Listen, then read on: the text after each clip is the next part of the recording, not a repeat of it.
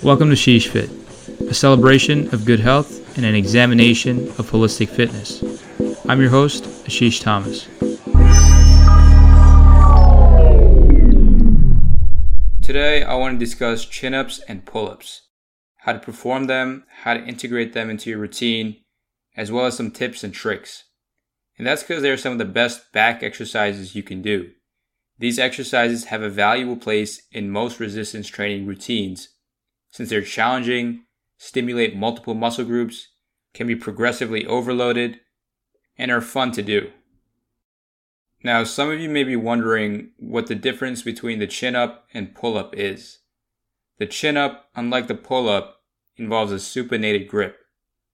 To be clear, a supinated grip involves having your palms face you, while a pronated grip means having your palms face away from you. An easy way to think of this is when you have a supinated grip, you can place a cup of soup in your hand because your palms are up and you're able to hold the cup. With the chin up, when you grab the bar, you will have a supinated grip. So you grab the bar with your palms towards you. With the pull up, you will have a pronated grip. So you grab the bar with your palms facing away from you. That's the only real difference when it comes to form. However, I've noticed that the chin up is more often executed with the arms closer together than the pull up. When it comes to muscles trained, the chin up has a bit more emphasis on the bicep and gets some more chest involvement. However, the pull up works your back musculature more. Because of the grip, it's far harder to harness your arm strength for the pull up. The choice of exercise really depends on your goals and what your program requires. If your arm training is lacking, the chin up is the better option. But if you want to optimize the work you put in for your back, then do the pull up. You may find chin ups easier though. When I started, that was the case for me, and that difference in strength between the pull up and chin up was due to the fact that I struggled activating my back musculature. So I was pulling solely with my arms when I was doing both movements that obviously limited my strength. So fixing my form really helped me get stronger with both the chin up and pull up. But before I get into the biomechanics itself, I just want to mention that if you can't perform these exercises at all, or can't perform more than 5 reps, that doesn't mean that you shouldn't do them. You can build up your back strength by using a resistance band to support you during the movement. If you're going to a gym, there would also be machines that would provide you assistance with the motion. Doing more back exercises can also improve your pulling strength. You can do more back rows and focus on progressive overload, but if you have access to one, a pull down machine would be a better option as it more closely mimics pull ups and chin ups. But to quickly go back to the assisted resistance band variation of the pull up slash chin up, keep in mind that using this kind of assistance isn't reserved for beginners. You can do it at a very advanced level as well to make it easier for you to explode up on the concentric and also get practice with higher rep ranges. Eventually, you'll be able to hit those higher rep ranges without the help of the bands. But that's an important point. People always talk about using resistance to gain strength, but you can also use assistance to do the same. Alright, with that covered, we can get into form. Starting at the bottom position, the grip width is very important. You shouldn't keep your arms too close because that would lead to them getting worked more than your back. Close grip pull ups and chin ups are very underrated arm exercises, but this discussion is about using these exercises to train the back. Also, as I mentioned, the arms are not able to lift as much load as the back. Now, if you go too wide, you begin to lose your range of motion and it causes your elbows to point out too much to the side, leading to shoulder joint problems. So that's something to also avoid. The ideal grip width is a little outside of shoulder width, with both hands roughly the same distance away from your midline. You can get this position by bringing your arms up to how you would for an overhead press, then making a 90 degree angle with your elbows, and finally reaching straight up for the bar.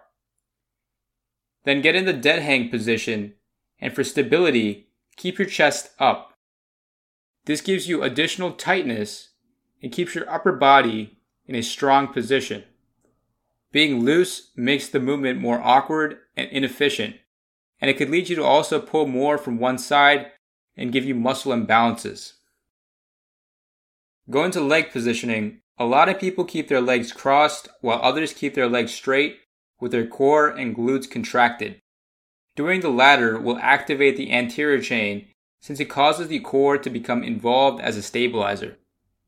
This is definitely a good thing, but the argument for crossing the legs is to remove any involvement of the anterior and solely focus on the posterior muscles that the exercise was intended for. I'm of the belief that either way works, but contracting your abs to get them involved as stabilizers can aid the movement. But crossing your legs would probably be easier when you're doing these exercises with weights. Now, when you go up, make sure you keep your chest up, but don't try to tilt your body forward. Just keep the upright position. With that in mind, squeeze the bar, think about pulling the bar down to you instead of pulling yourself up, and keep your eyes straight up to see the bar. Also, aim your chest at the bar. Despite its name, the goal of the chin up, as with the pull up, is not to get the chin over the bar. The goal should be to touch the chest to the bar. With that in mind, as you go up, make sure your elbows aren't flaring out. They should be facing as forward as possible throughout the entirety of the movement. That means you should be able to draw a straight line from your wrist to your elbow. A popular cue to keep the elbows in proper position is to think about pulling them into your back pockets. This is very helpful to keep your elbows close to your body and also to contract your back as you go up. A common mistake is to lose your tightness at the top and experience scapular protraction, which is when you round forward.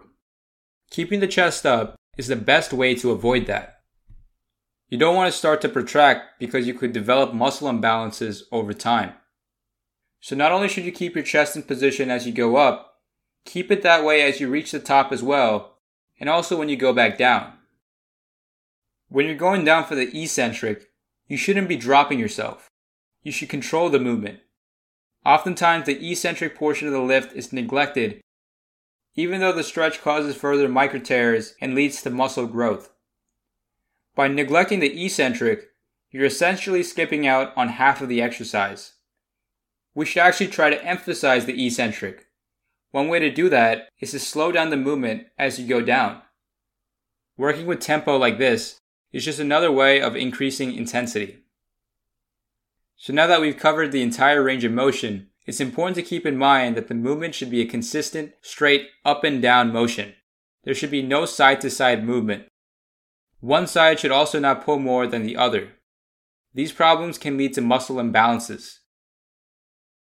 But those are all the key points of the pull up and chin up form. You can progress these movements by using a weight belt and gradually overloading. As you go up in weight, don't get too carried away and use weights that you can't control. There shouldn't be any kipping for most of the set. Be strict and rely solely on your strength. So don't cheat for these movements, even if that means you have to carry less weight. If you want to pull more weight, try getting stronger by going past failure with the weight you normally carry. To do this, after you finish a set and can't pull up anymore, jump up to the top position and then focus on the eccentric downward movement. This is called a negative pull up and it eccentrically overloads the movement. Eccentric overload is tremendous for muscle gains, but the main reason for the inclusion of the negative pull ups is that it helps you squeeze out a few more reps and make progress. Also, try other methods of overload. As I said, using assistance is very underrated and can contribute to improved performance. With all that said, perform these exercises consistently, follow the steps, and you're bound to see results.